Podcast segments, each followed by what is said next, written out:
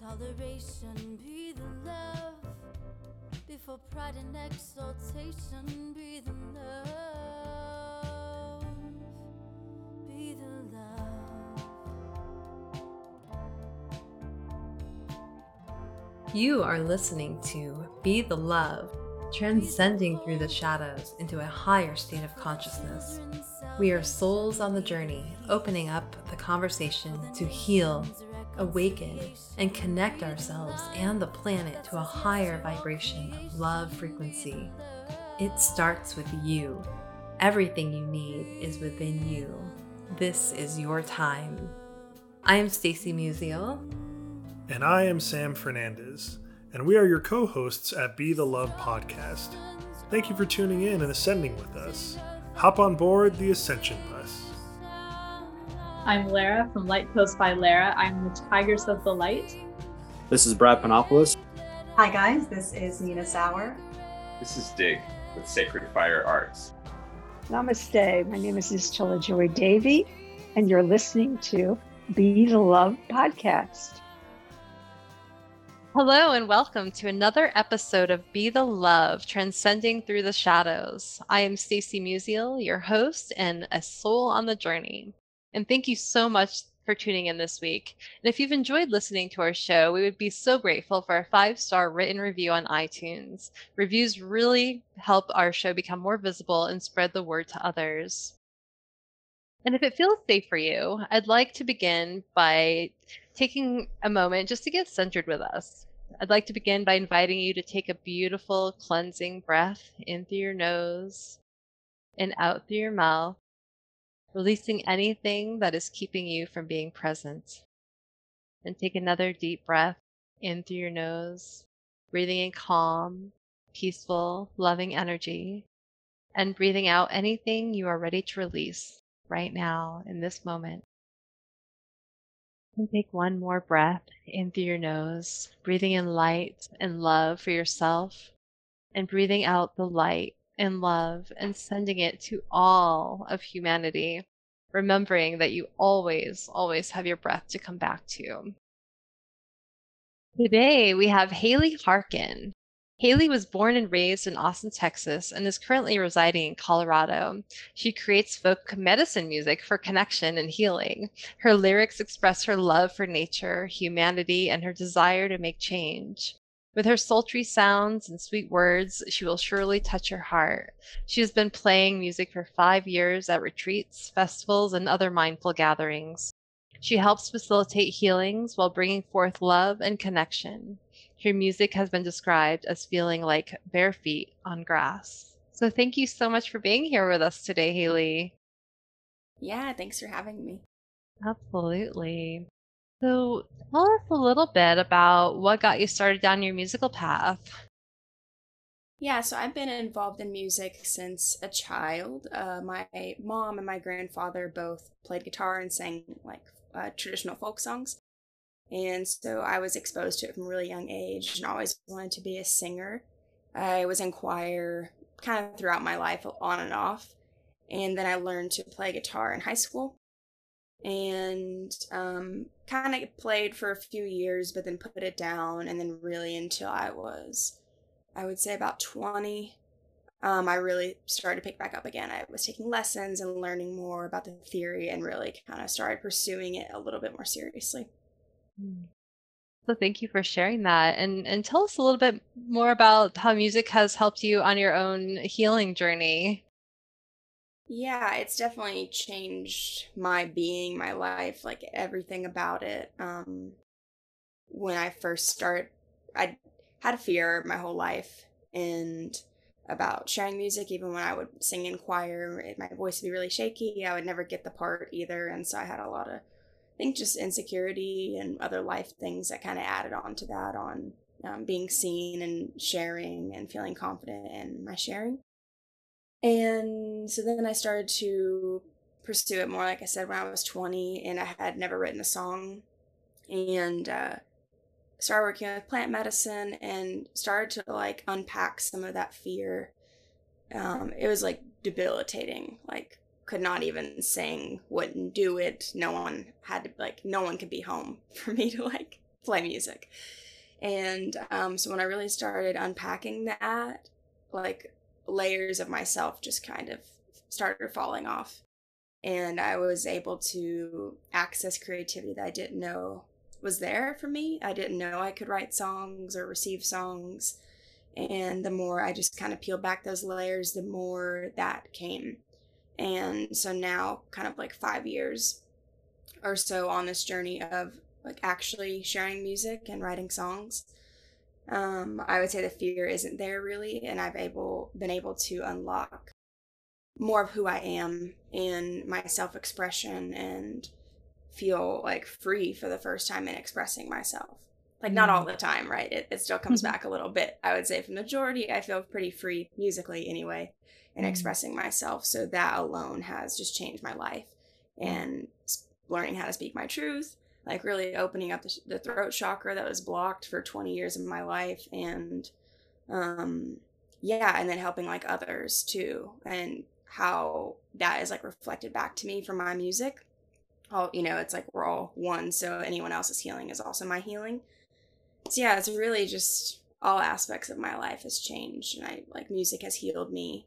Um just discovering yeah, how to sing, how to play, how to just let music kind of flow through and witness. Um it is one of the most beautiful things I've experienced so far. Mm.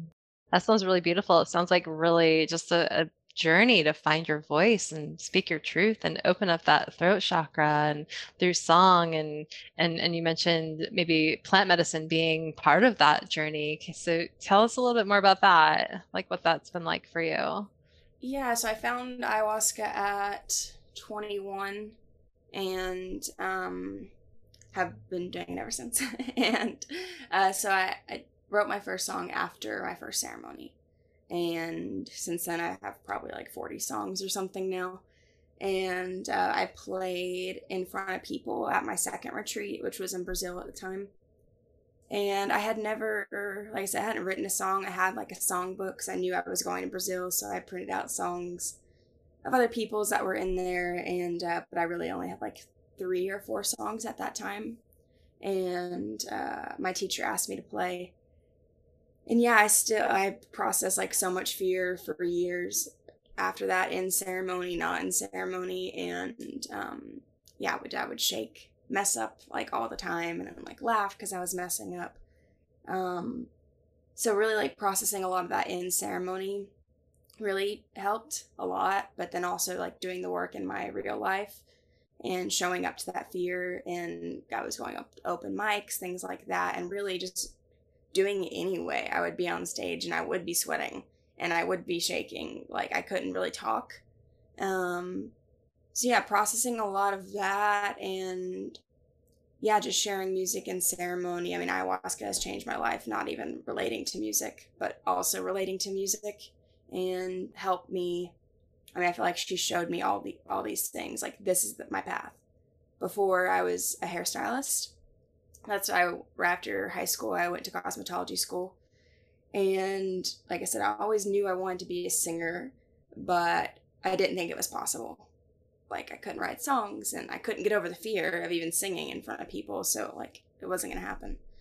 And then when I was like 19, 20, I started to like try and pursue it again. Like just I was playing my guitar more. And um, then when I started doing ayahuasca when I was 21, um, I've been working at a high end salon for like two years, apprenticing under the owner, and I was about to get my chair on my own. And I was in Brazil, so it was my second retreat. And the day I got back, I got fired from my job. And I dreamt while I was there that I got fired. Mm. And my whole life just kind of crumbled in front of me. And I was freaking out for sure. like, what's happening? You know, I was on salary and like my the, the path that I thought, the, the illusion I kind of created myself was this was it. And then when I made enough money, I would pursue music. But it was ne- it would have never worked. I would have been, always been too busy in the industry. To me, didn't work for me. I was just becoming more awake, and I couldn't handle that type of industry. It just didn't work for me. It like didn't make me feel creative and yeah, just kind of like a toxic environment. So yeah, she really just showed me that no, this is your path. And I tried to keep doing hair for like six months after that. And yeah, the universe just kept showing me this isn't what you're supposed to do. So then I started calling myself musician in like 2017. And I stopped, I went back to the restaurant industry and which was really hard because I had said I wasn't going to do that anymore, and so I felt like I was going backwards. And um, but yeah, then I started calling myself a musician, and it felt really weird and uncomfortable at first. And the more I just put myself out there, the more I grew. And yeah, she's also helped me. Just the amount that I've grown in in five years is a lot just musically. And from like if you could have seen like my friends who have sat with me since day one are like what happened? How? How is that possible? And i definitely think psychedelics play a role in creativity for sure. They're not the cure. You know you still have to show up and do the work and i'm very my personality is very like dedicated i'm pretty persistent. And not that i don't like take breaks and sometimes i don't play music for a couple weeks or whatever and like allowing for that that's okay um, but I showed up in my life and I'm like, this is what I want. It's become clear now, and this is my life's purpose is to help the earth heal through music and help others heal and heal myself. It's like that happened first, is me healing, I'm still healing myself. But um, I'm also helping others heal, and they reflect back to me like what I do for them, and like are a clear mirror for me to really see myself and activate my own potential more. Wow, that sounds like a, just a beautiful process that you went through. I mean, I'm, you know, it sounds like you were on this path and then there's this shake up, this wake up call. The universe said, no, this is the way you're going. yeah. And, uh, and you, but you followed that, um, you know, with the help of Aya and, and, and, you know, on the path. And, um, that's really beautiful. But, but I'm also hearing that you listened to that you said, okay, you followed your truth. For sure. Once I experienced the freedom, like after dissipating some of the fear, after like a year probably of working with the medicine and playing in ceremony, then the, the joy and the nourishment that came with that, it's like once you see, you can't unsee. And it's, you know, I wasn't going to go do hair again, that's for sure. And I'm not going to be in the service industry for the rest of my life. Like, this is what I want to do. And, and the feedback I got from people in my circle that became my friends over the years. Um, it was just so beautiful to like hear and to really let that in and to be seen like that like took took a lot and there were many times that I would play a song in ceremony and then just break down crying in front of like 40 people mm. because it was such a I had to release so much fear and just insecurity I mean like all of the, those emotions kind of blob together and um but like many people have told me that I've helped them. Like other people started sharing in the circle or pursuing like musical interests. And that's one of the kind of realizations I've had with working with the medicine and just my own journey. And then what other people have shared about my journey has affected them is that we're all like creative beings and I'm not just a musician, right? I'm like anything I want to be, and I don't put myself in that box. That's what I identify for sure most is instrumentation, singing, but um like yeah, everyone is creative and everything is creative, and that's where I like to help other people kind of unlock within themselves. Um I would do like song circles and things in Austin before I moved. And just kind of like vocal exercises and just playful silliness. And that's what the medicine has shown me. And also, my teacher, Millie, um, that I apprentice under with music has helped me a lot. Just I do a lot of improv, and especially in ceremony, like before, after the song, and just free flowing sound and really letting the medicine just sing through me, mm. and um, that like exploring those parts within ourselves and like um, transmuting it into sound. Mm. And it, mm. it could be weird sounds or like ugly, but it's it's so liberating, and it's just like this I just it's just like a flow. I can't explain it other than that, and to help other people realize that you don't have to sing good. Um, you know, you don't have to be pitch perfect. It's about where it comes from, and you know, indigenous people have been doing this for thousands of years, like singing especially. You know, coming together in a ceremonial circle, praying. Like that's what I think singing is. It's a prayer, and so yeah, maybe you're not going to pursue music as like what you want to do to support yourself. But that doesn't mean you can't sing along and that you can't enjoy yourself and find liberation through singing or other acts of creativity. And that the only thing that keeps us from accessing like unlimited creativity is fear and like shame, you know, of fear of being seen and then shame we've kind of picked up from people um, on either like taking up too much space, which I had to go through a, a lot of is taking up like too much space. And which I, I don't like in my rational mind i know that i don't but it's like a really deep-seated belief of that i'm too much. And so i had to find this balance in music of like really just following my intuition. And the medicine has showed me that a lot because i'm on the medicine now anyway. I don't have those thoughts but in the beginning for the first couple years it was really there like when are they going to ask me to play? Like what am i going to play? And and then after the years it was just i don't care when they ask me when to play and i know i'm going to know what to play it's not a pre um, meditated experience it's feeling into the moment and i know what song to play and that's just it it's just kind of Mhm. beyond words and thinking it's just trusting the, the subtle little energy yeah Yeah, that's beautiful. It sounds like really tapping into source and, you know, just letting it flow through you and what needs to be said or done in the moment. And I love what you said too about, you know, it's not about being like having a beautiful voice or, you know, when we're like trying to get the sound out, um, you know, it can come out in any way, like as we're trying to make sound or sing, you know, it's about the vibration. I think it's about the release of those emotions that can be stored in there. Because when we move that energy through song or breath or you know something along those lines that can be really a powerful healing it sounds like you were noticing that in in ceremony with others um and then maybe even like supporting others on their journey. Yeah one thing my teacher millie told me that i'll never forget and has just stuck with me is that it's not a performance it's a sharing. And because people would kind of be like oh i want to sing a song or, or something like that and it was kind of coming from this like ego place and mm-hmm. not bad that i think people just want to be a part of something. But they put creatives which we all are but we create a separation right? That i'm a musician and you idolize me or whatever. Or you know mm-hmm. we do it to other people too right? That we all mm-hmm. do it. Um and so they want that but it's not when you're coming from that place that's not the place that's gonna touch people. You're not gonna shift energy in the whole room coming from that place you're gonna come from it when it's actually coming from your heart. And mm-hmm. also she would talk about like yeah if i like sing a song and i'm really going for it like all the way within myself that's when the whole room is going to s- switch mm-hmm. versus if i'm holding back energetically. And like i said it's hard to explain it's just an energy but i feel mm-hmm. the difference when it happens. And um yeah it's really giving yourself fully it's a surrender of sorts which is hard and it's easier because the medicine teaches you you know you can resist but at the end of the day you usually have to surrender. And uh but it's the same kind of thing it's almost surrendering surrendering to the music which is spirit which is the medicine but it's the music teaches you.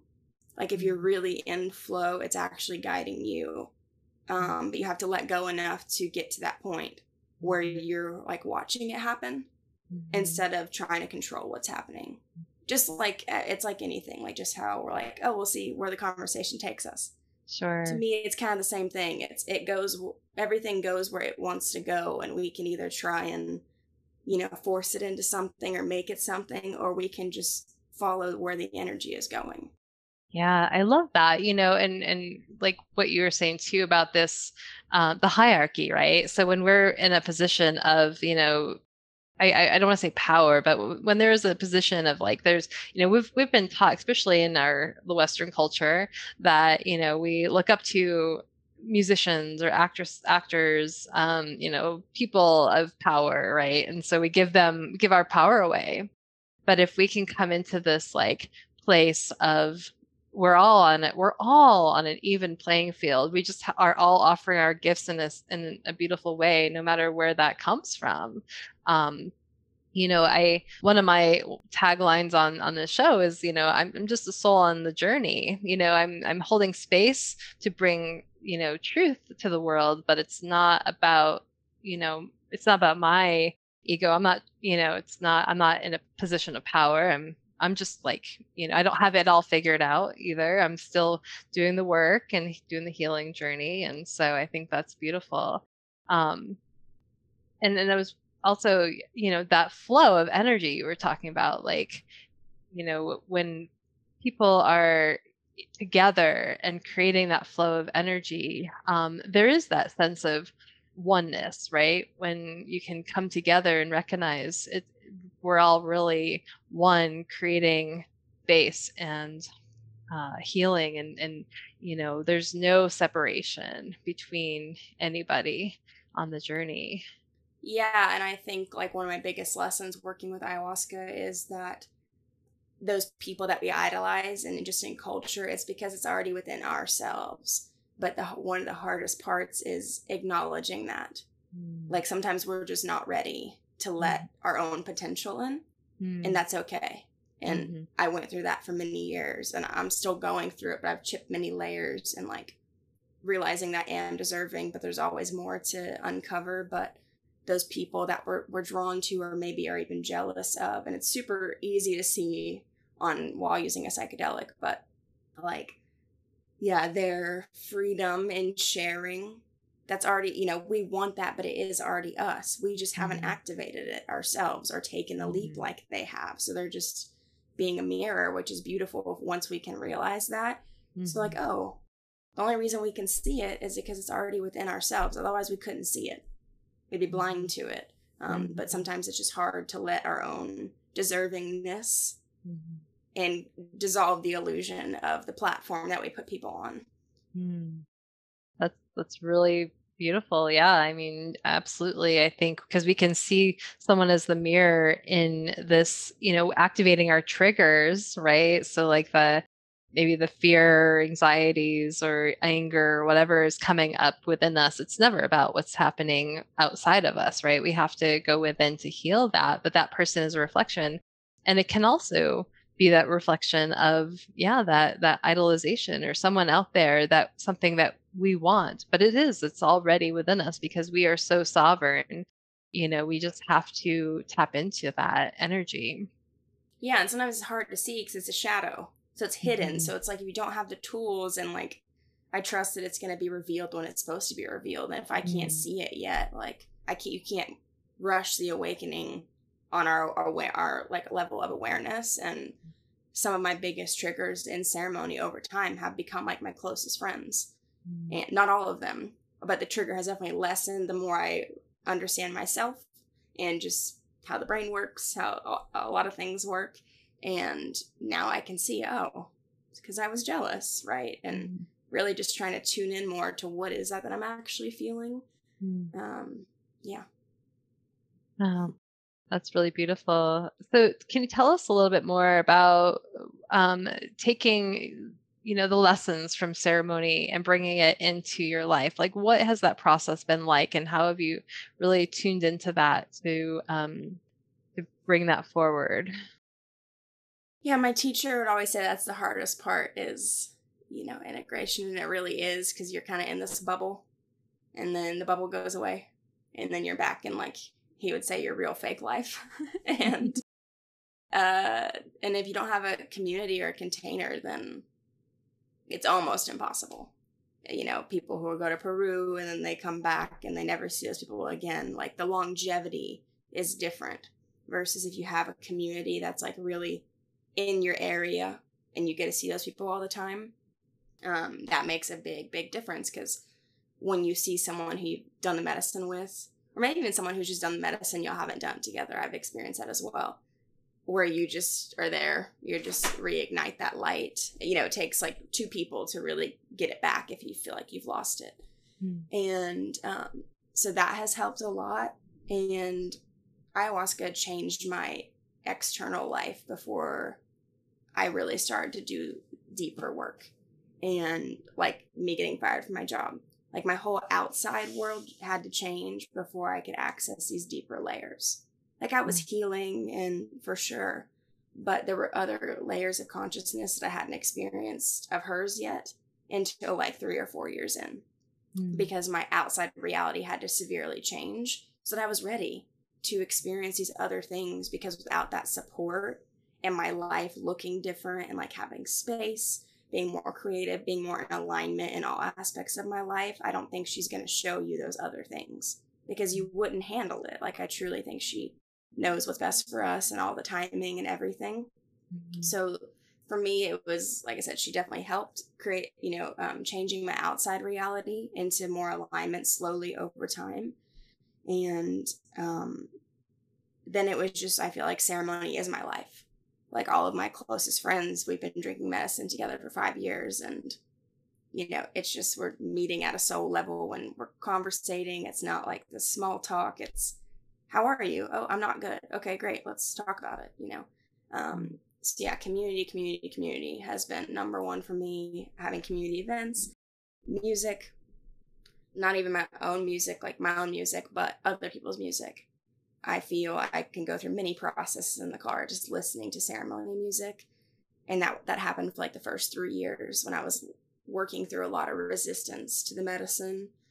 It would kind of hit me out of nowhere. I'd be going through a process because the music can move energy differently than words Mm. and can kind of unlock things for you and kind of help assist quicker to unravel things that you're kind of clenching.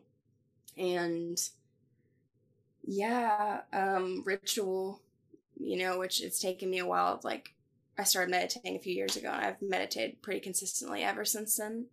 But I would say I it wasn't regular until a few years in of working with the medicine. And that was another thing my teacher said that, like, meditation is the way without meditation, you're only going to get so far with the medicine. Like you have to find that space within yourself, and that's like the point. Is she's teaching us this this feeling that is always there, but mm-hmm. meditation is like the one thing that really gets you to the same place with consistent routine practice. You know, just what it does the brain waves and yeah, just finding that own space within yourself.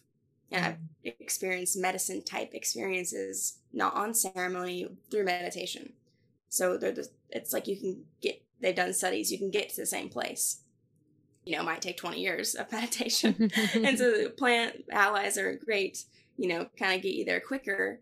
Um, but at the end of the day, it's not relying on the medicine and that it's already within you. And the more receptive we become, the more you do the medicine, the more you remember that feeling that you feel, which is, I think, it's just presence and Mhm. love. Right. Um, yeah, so I think creating ritual is a, a great practice to have, checking in every day, what, whatever that is for you. It doesn't have to be anything rigid. I don't like rigidity personally. I find that can, can lead to controlling ways of mm-hmm. being for me personally.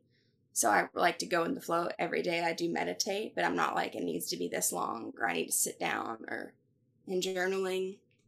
Yeah, just reflection. But I think number one is community and just having mm-hmm. those people that can reflect that to you and that can really understand what you went through, what you're still going through, what you're always will be unpacking, and you just being able to have real conversations. And I feel really fortunate that I have found that because I know a lot of people don't have that, and you can't just like look for it online either. It just has to be like the serendipitous meeting of sorts. Mhm. Yeah. Um, so one thing you said there was the the whole idea of like not being rigid in your routine and your ritual and just letting it be in the flow. And I think that's really a really beautiful point because like we tend to get into these routines and feel like if we don't do something, you know, then there's this perpetuating cycle of shame and guilt and you know and then we get caught up in that that stuck energy and and then it's not free anymore it's not fun anymore and so i really like that um that you said that because i think that's so important for people to hear too you know our listeners and and recognizing that they can make it their own and what it feels good for them and, and tapping into that flow. And so i'm wondering if you could talk a little bit more about that like how do you stay present in that flow without um, going into the rigidity of your the ritual Yeah, I would say one realization I had like a month ago was um, hard beliefs create hard edges. Mm-hmm. And so to me, it kind of goes with that rigidity. Um, you know, the universe flows, it's, it's not rigid. And really tuning in. Like when I first started doing meditation, I was like, okay, great. And then I did Joe Dispenza and I kind of, that helped me drop in a little bit deeper. So then I looked forward to the meditation. Like I wanted to be in contact with the divine. It's like I wanted to experience that. I longed for that. So then that really started to change things for me when I looked forward, if I can remember, right? Because we're so forgetful, human mind. And that mind, that rigidity is the mind. It's like, it's not real that we have to do something and, oh, we have to get somewhere because it's all right now. It's never somewhere else. And that's just mind, ego tricking you back into its ways again. And yeah, just finding something that really you're looking forward to. And that might take time to find that for yourself. Um, because it didn't happen at first. I had to do it enough to where I could finally. it's the same thing with music. When you first start learning an instrument, it's super uncomfortable. You hate it, right? Because you keep messing up all the time. You don't know anything. It's so easy to tell ourselves those narratives that most people don't ever get past that point because they can't get to the point where they feel the the joy and the freedom from it. But if you just keep at it for long enough, I feel like that with most things, that then you'll see the benefits of it. So I started microdosing probably like a year and a half ago. That's something that really helped me. Um, psilocybin at that time, and uh, I would do a morning ritual where I would take psilocybin, microdose, and then meditate, journal, and I did that for about two to three months and most people say do it that long um, to see the benefits but i once again didn't want to be rigid. So i did for probably a month and a half i did a schedule. And then after that i just listened intuitively because i think that's really important and one thing that ayahuasca shows is, is that when you're just in flow it's like i said beyond words it just is you just know when you're in, in that flow. Mm-hmm. and that's what microdosing can help with is getting you into a flow state which is our when we're receptive, when we're most creative, when we get out of our head. So it's like mm-hmm. finding whatever gets you out of your head. Like it could be dancing, getting in your body um, long enough to break past the mind, which it doesn't just happen. You know, it's a, a showing up, continuing, but not in a rigid way, in a fun, playful way. And yeah, now I microdose intuitively, like I am microdosing right now and but once again it's not a strict regimen. It is somewhat consistent but i'm not like in my calendar you need a microdose today. It's like mm-hmm. it's very clear for me it's if it's yes or no like when i wake up. I might have planned to microdose tomorrow but if i wake up and it's a no i just know that it's a no. Hmm. um yeah so, so yeah, tell us a little bit more about that. Like, um, microdosing has been, you know, a, much talked about thing right now. I think um, it's pretty, you know, there's a lot of research about how it can really help change the brain and, and shift things on a higher consciousness. And so, um, what have you noticed? You know, I, you mentioned like being in the flow, and so um, when you're on the medicine, but are you? What are you noticing when you're not on it? How how has that shifted things for you? Yes, I will say disclaimer. When I first started doing ayahuasca, I was never interested in microdosing. Like people in the circle were talking about, and I was like, that's abusing. Like, what? I don't get that. Like, you're trying to get high every day. That's my mind told me, right? And then I educated myself more. And it wasn't until like a year ago, so four, five years of working with the medicine, that I actually was interested in microdosing. And it just came into my awareness, and I was like, hmm, maybe I should follow that thread. So then I did a webinar that really told educated me in a way that I had not seen before online. And maybe I just didn't take enough time to see the why. But talking about how it helps them, I mean, scientifically proven, like they, like you said, been doing many, many studies, and it's real that it helps the two hemispheres communicate. It stimulates new neuron growth. There's saying it can be a cure maybe for Alzheimer's because that's when um, neurons start dying, you know, deteriorating. And so microdosing is always creating new and so to me, what that means is creativity. You know, we're growing, creating new neural pathways of thinking and thinking outside the box. So I, and also the other thing the webinar taught was that when you stop, it doesn't go away. It's a permanent change. And that's what I really liked is it's not this, once again, that you need to rely on it forever. it's it's a permanent change in the brain. If they do brain scans before and after, it's not it's it's there. So they compared it to taking a full journey and extending it over three months. So for someone who might have trouble with integration or maybe their life doesn't look isn't supporting that right now externally, that microdosing might be a good way. It does the same thing just over a very slow period of time. It uh, fills in those old patterns in your brain and slowly gets rid of those old ways of being while creating new neural pathways. So mm-hmm. I noticed, yeah, more flow, more creativity, more openness, and um, a deeper relationship with psilocybin. I didn't experience psilocybin until after ayahuasca. Ayahuasca was my first psychedelic, actually. And at that time, five years ago, doing a journey, I mean, I was gone. I don't remember anything. Like, I wasn't really with it. And so now, five years later, microdosing, since I've done a journey, and has helped my resistance to the fungi or the plant. Because I think you put it in your body, so your body is familiar. That's one of the hardest things with ayahuasca is the body wants to reject what's happening. This other force is coming into your body, and it's like, no, your body's like, I'm more powerful, and you're not. Like you can be, but eventually you have to surrender. So when you put a substance in your body all frequently, your body's going to recognize it and going to be like, mm-hmm. oh, I don't need to be afraid of this. Let's work with it. And so when I, I microdose, I just feel a tiny little presence, a little extra helper. Doesn't affect my consciousness at all. No, you know, not visuals. It's just a sub perceptual experience. And so it just helps me be a little bit more mindful. And I still fall off and go into old patterns for sure, but they're just something that can help me and has helped deepen my relationship to plants, fungi mm-hmm. with having them in my bloodstream more frequently. So the create the creative part is I'm learning actually with Laura Dawn right now. I'm doing her mastermind program. For three months it's all about microdosing. And she really teaches flow state and how to get into flow state and how to leverage microdosing with flow state. So what I wasn't doing a year ago, I'm doing now, which is creating ritual and routine and doing things that I know put me in a flow state. Mm-hmm. So that could be music. Maybe I have to play for an hour to get into the flow state, but it is a vehicle. And meditation can be, dancing can be. So it's taking the microdose and treating as the ceremony.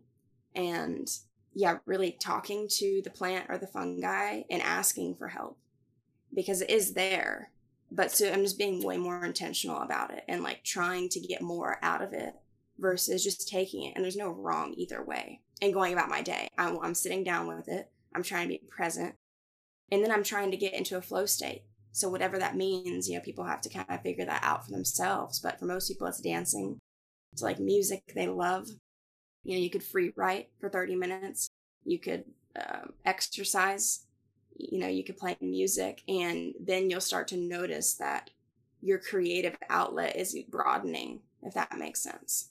Absolutely absolutely. And so how um i'm just curious like are you is microdosing is that something that you're doing like daily i know you said intuitively but um like is do you have the same effects if you do it daily or if you do or is it like more scat like staggered every other day? Um, what has been helpful? Yeah, what's recommended is three to five days on, mm-hmm. and like two to three off. So I try if I'm gonna start a microdosing protocol mm-hmm. again, because then you, you take months off at a time. You'll just kind of know when it's time to integrate and you're done for a while. And then when it calls you back again, then follow that call. Mm-hmm. So when I do do it, I try and do it a few days in a row. Mm-hmm. But once again, if, if I'm a no, I'm a no. And I'm not stuck on this that I need to do it because I do think there are benefits of doing it three days in a row. Mm-hmm. Kids building up, it'd be the same thing with doing ayahuasca. Like the third day, you have way less resistance because it's in your bloodstream. You just mm-hmm. can't resist anymore. So I feel like it's even they're even more helpful on the third day of doing consecutive doses. Mm-hmm. And then allowing the time for your body and your mind to integrate those new neurons and those new kind of realizations. Mm-hmm. And I've noticed from journaling, then I can go reflect back and see what was happening. Because some people will be like, I didn't notice a difference. I'm like, are you journaling? Are you, do you have a ritual? And we're usually just not looking at the bigger picture. We're so narrow focused and minded So journaling can really help. That way, when you're done with your protocol for the time being, you go back and read, and you'll probably notice that you were a lot happier. You wrote a lot more songs than you did without microdosing. And yeah, the feeling doesn't go away. The pathways are there now. Mm-hmm. And so now just take the inf- information and go integrate it. Yeah, it's really wonderful process because I I found too that it just bypasses that ego. So then everything is you know there in front of you. That's beyond you know what we could maybe come up with um, when we're stuck in our heads. And Definitely. so writing writing that down, journaling, you know, meditating, going into those deeper processes can also help bring that awareness out. Um, do you find that you have a lot more realizations um, with microdosing and is that something that comes out naturally for you? I think so yes. Like i in the beginning i didn't make the correlation. I just wasn't putting enough awareness on it. I saw the benefit but then after learning more through this course and just online it's microdosing actually amplifies everything that's going on internally. Mm-hmm. so yeah the patterns come up. Mm-hmm. and may you know it depends the ones I'm working on now are really old and mm-hmm. really deep. I kind of imagine right. it's like a tree and the roots mm. are really, really down there. Mm. And so some of them are not, I'm, my awareness isn't there.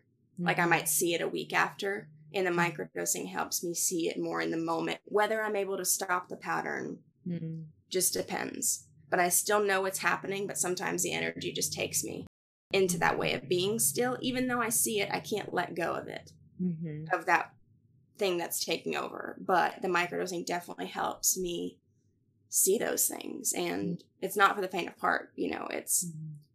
I think it's been kind of like trending and stuff like that, but it still does bring things up. And it's good to educate yourself and have resources because you might be like blaming the mushrooms or whatever you're microdosing but it's actually like you asked for that you know you're taking mm-hmm. you're taking the substance and that's its job is to help awaken you and yeah just trying to really be aware like some people be like i'm tired when i microdose well maybe you need rest mm. why would they be making you feel tired if mm. you didn't need rest mm-hmm. and so even like something so subtle as that we kind of miss as a human mm-hmm. that it's the mushroom is making us feel that way well like maybe that's what we need maybe that's mm-hmm. the teaching Mm-hmm. Thank you for bringing that up because I think that's a really important point, you know, because we it is about listening to the medicine and it's about doing the work and opening up ourselves to receive those messages because we can't go into this medicine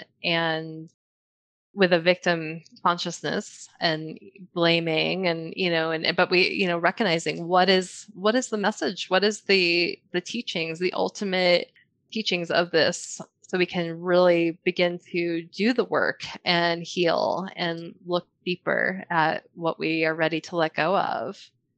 Yeah, and a lot of us have expectations based off of what we mm-hmm. have read online. It's really hard not to do that. That's just mm-hmm. what our mind does. And when we do that, we kind of put up a barrier between us and the medicine and what it's trying to show us because we think we already know.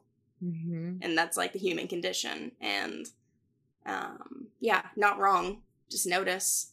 Right. And, you know, look a little deeper and then you'll start to see those subtle little things that it is showing you. But mm-hmm. we just kind of overanalyze things. Mm-hmm. Absolutely. And I think it's to to recognize like you mentioned earlier, you know, your outside world had to start crumbling before you were able to go within. And so for some people that might be the case too. They might be the the medicine might come into their awareness and they might start, you know, to explore with that and then those layers will begin to emerge as they're ready to see them as well. Yeah, definitely. Yeah. So I'm just curious too. Um, like, is there a certain amount that you like to microdose with? Is that been something that um, you've kind of played with over the years? Yeah, I would say I had like a really strong resistance when I first started working with ayahuasca, and I feel now I don't have it anymore. Like I had to drink like a crazy amount, and now I can drink like a normal amount, the same as everyone else. So I thought I should microdose more, but I didn't. And yeah, the recommended for psilocybin anyway is 0.1 to 0.2. So I Mhm. normally take 0.1. My scale it doesn't show the di- digit after that, so I'm sure it fluctuates a little bit. And then I usually do a gram of lion's mane. Mhm. Yeah, and then I recently with- just go ahead. I'm sorry. Lion's mane really good for the brain, and so tell us a little bit more about about that integration and that um, synergy. Yeah, that's Paul Stamets. That's his regimen that he recommends, and I actually like the taste of the lion's mane. I, I think it's almost like chocolatey. I don't know. I put it in like some Mm. non-dairy milk, and it just switched. Mm. I'm like, mm. yeah, it's an adaptogenic, so it really just helps kind of reinforce, give healthy things to our body, and I think it makes us more receptive to um, the medicine. So, and some people add other things. I found I just like the psilocybin and the lion's mane. And then I Mhm. recently just started microdosing the ayahuasca vine Mhm. just on its own, um, the caapi vine, and that's a different measurement. But yeah, super low, and just finding, you know, after reading and learning from Laura Dawn, really finding that sub perceptual, and that's going to be different for everybody. And so experimenting with it, there isn't a right or a wrong. There hasn't been a lot of studies up until now, Mhm. and you're really just looking for a sub perceptual experience. Mhm. So not affecting you, but maybe noticing that it's there. And that's going to be different for everybody. So I think just playing with it and following your intuition. And if you want to take more, like nothing bad Mhm. is going to happen. Yeah. Sure. Yeah. No, is that like a tincture that you're mixing the lion's mane and the psilocybin the with? Sabbath, no, I just eat it. I just eat the mushroom. and the lion's mane is a powder. And I Oh, just okay. mix it. Yeah. All right. Very cool. Awesome.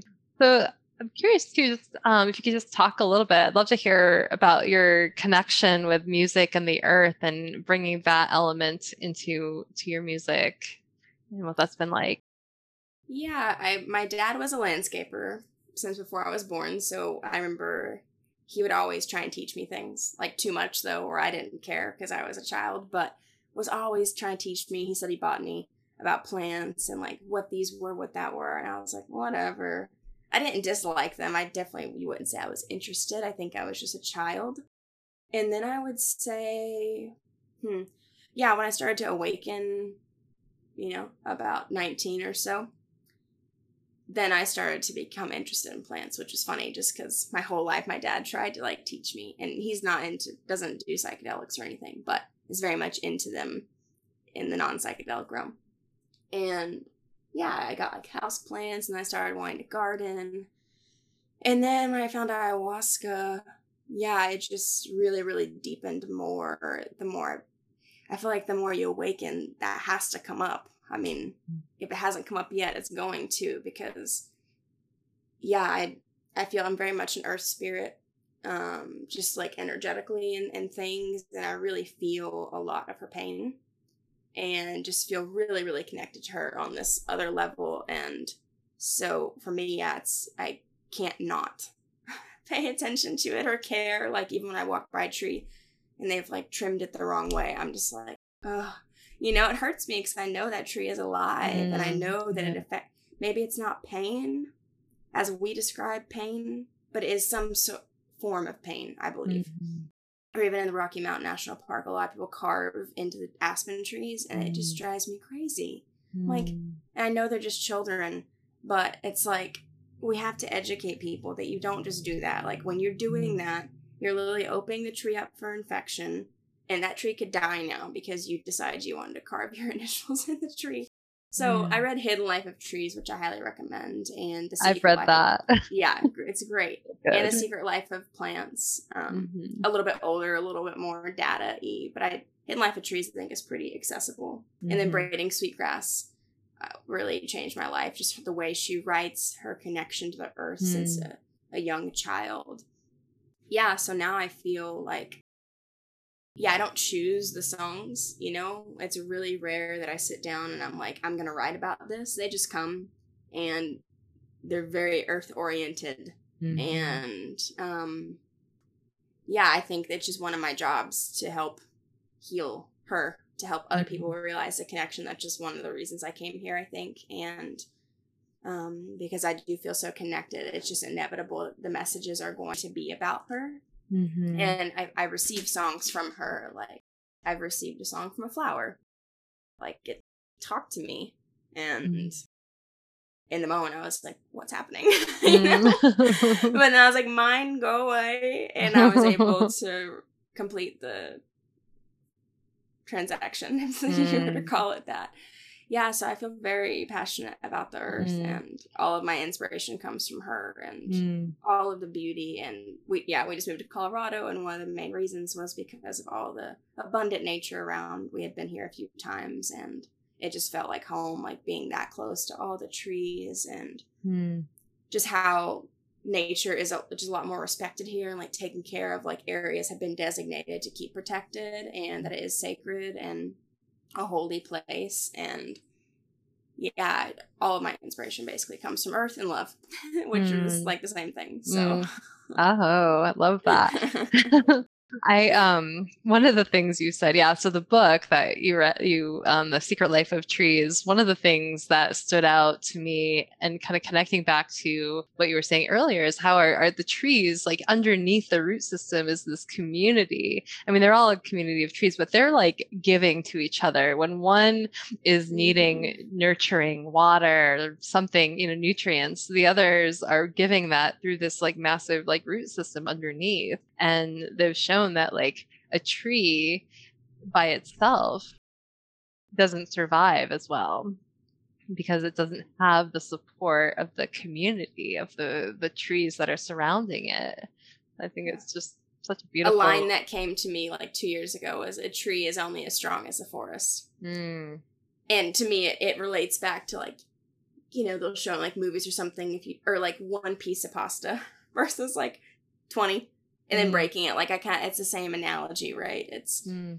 i feel like nature teaches us so many lessons the more mm. you awaken the more you see them but mm. they're mm-hmm. right in front of us yeah. everything it's like there is no accident in anything it is all mm-hmm. perfectly designed and it is all teaching you in the moment right then we just don't see mm-hmm. it it's like there is life and death in everything everything everything and that it just is and there are cycles yeah. of life and that's the only way mm-hmm. and yeah, and many more. But it's just crazy how how small and how big, and it's right in front of our face the whole time. We don't even see it. Mm-hmm.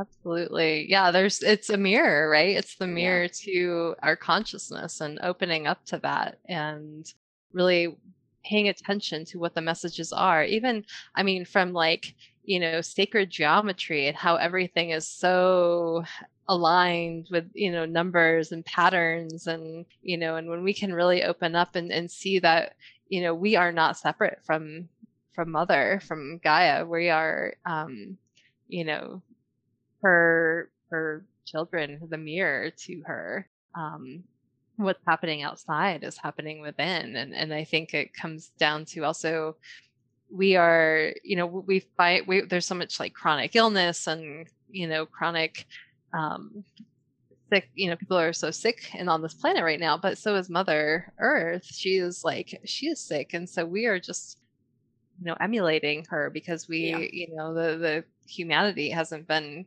very kind to her mm-hmm. yeah it's just manifesting onto the human mm-hmm. plane because there is no separateness it's like yeah, they're they're tied together. You cannot say that one is not the other. It's like whatever is happening to Earth is going to happen to humans, and the sooner we realize that, the better. Like for all for all beings, and Absolutely. yeah, and even in the, the, wisdom in the elements, like water flowing with ease, cleansing, mm. gives mm. life. Yeah, mm. it's just the subliminal messaging and everything is. Yeah. wow. Absolutely. We just have to like really pay attention, listen, honor, and do our own healing work. Because I think when we start, when we're doing our own healing work, whether it's through plant medicine, through song, through, you know, breath work, or, you know, going into the the shadow through, you know, whatever means we need to use, we're healing ourselves you know ultimately bringing that love within so we can share that love without and really fully change the planet. But we have to start within ourselves. Yeah. Yeah. So i'm wondering if um, you could share a song with our listeners today haley? Yeah definitely. Wonderful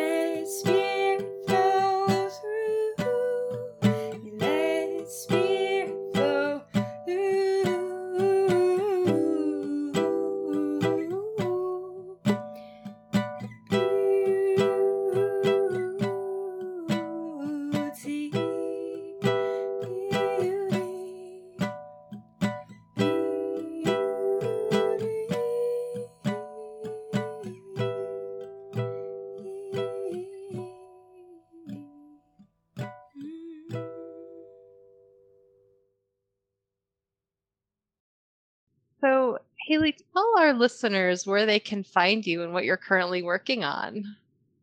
Yeah, I'm on Instagram under Haley Harkin. I also have a Patreon page where I release new and unreleased music along with poems and lyrics, chords, all that good stuff. If you want to support me di- directly, that's the best way. I'm also on Spotify under Haley Harkin and any streaming platform. And right now I am recording new music, um, probably another EP, like maybe five songs or so.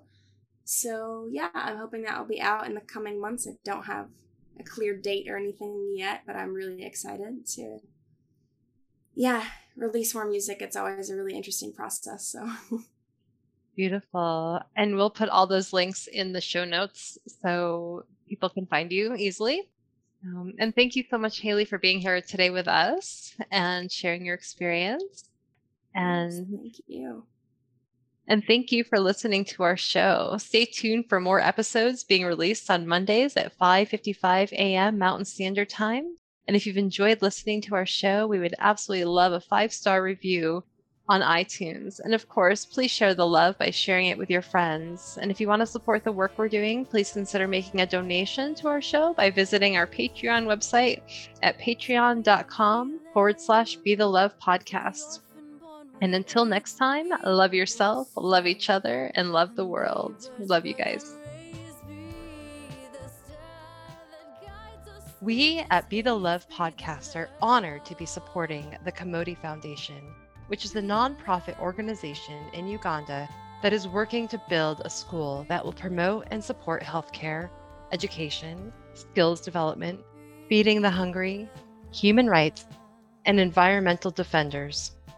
Their goal is to work with young mothers and single mothers, street children, and vulnerable families who lack nurture as they guide them to become productive individuals, which will lead to a productive generation. Please see our show notes on how to become a donor, mentor, volunteer, or sponsor. Thank you, Heather Lynn, for providing us with your beautiful song to accompany our show, Be the Love. If you would like to learn more about Heather Lynn and her music, please visit her website at heatherlynnmusic.com. And thank you, Chrissy Grace at Leading Edge Productions for the beautiful design and graphics. And thank you for tuning in. And until next time, we are Souls on the Journey. And thank you for hopping on the Ascension bus with us. And remember, there is always a seat for you.